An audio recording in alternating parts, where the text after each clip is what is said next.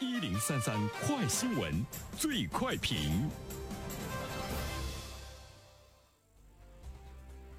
焦点事件快速点评：关于离婚冷静期的讨论正在持续发酵。此次掀起的热议由民政部近日发布的文件所引发。文件显示，《中华人民共和国民法典》将于明年的一月一号起实施。为了贯彻民法典有关离婚冷静期制度的规定。民政部对婚姻登记程序进行了调整，在离婚程序中增加冷静期。有请本台评论员袁生。你好，单平。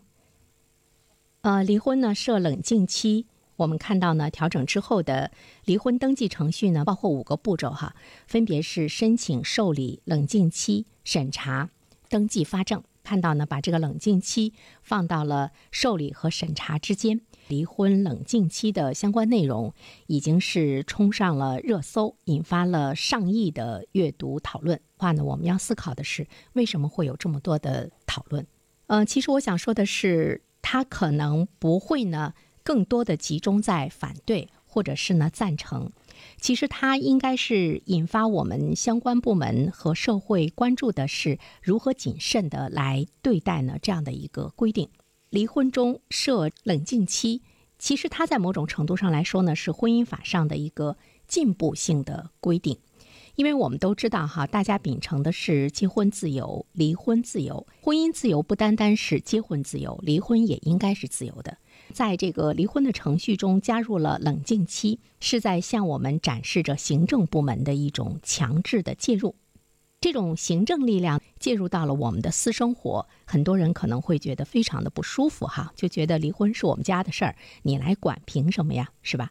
有的时候父母干涉呢，大家都会觉得特别烦。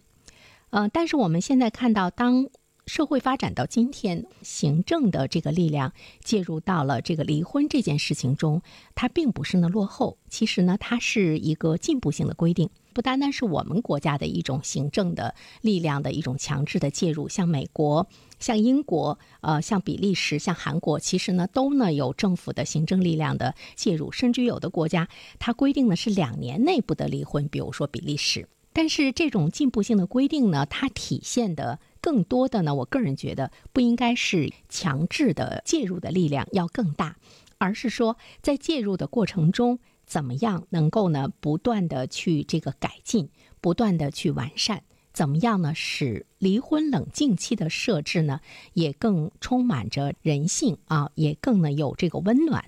这个呢，是我个人理解的，它应该是一个进步性的这个规定的非常突出的特点。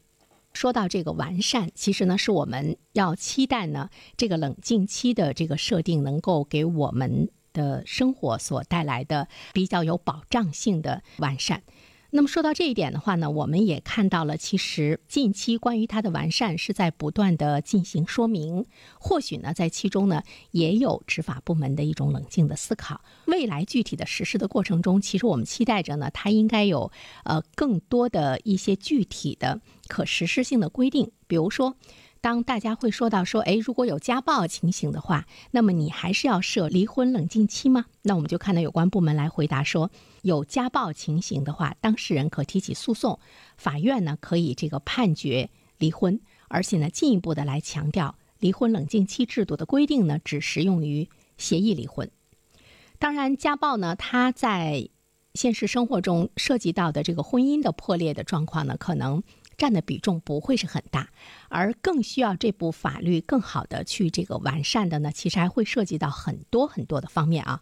其实这部法律呢，它其中涉及到的离婚冷静期，可能对于刚结婚的年轻人来说，它呢是用处呢会更大一些。它呢会让当事人不会随意的提出离婚，因为婚姻不是儿戏嘛。我们也看到了一个调查，结婚三年以内就离婚的家庭占到了百分之二十三点三，结婚前三年是容易冲动离婚的。对于这部分人群，设定呢这个冷静期是不是呢更加合适？因为它可以对冲动离婚的人增加了一个门槛，就是你是不是考虑清楚啊？你的感情呢已经是非常破裂了。啊，其实，在更大的程度上来说，还要去考虑到子女。呃，我们看韩国，它的这个熟虑期的时间，说如果双方有需要腐女的子女的话，那么这个冷静期要设定为三个月。其实从法律的角度上来说呢，它更多的呢是为子女的这样的一个利益呢是在去进行考虑啊。这里面呢，我们就看到了一种人文性。另外的话呢，就是对于已经处于中老年期的婚姻。考虑到了一个相对比来说比较弱势的群体，比如说女性，那么尤其呢是靠丈夫来生活的这样一个女性，在她老年时期，她被离婚，是不是呢又是呢非常的合适？这里面就是我们要探索的这部法律更多的完善，希望它能够体现更多的温暖吧。好了，单平，好，谢谢袁生。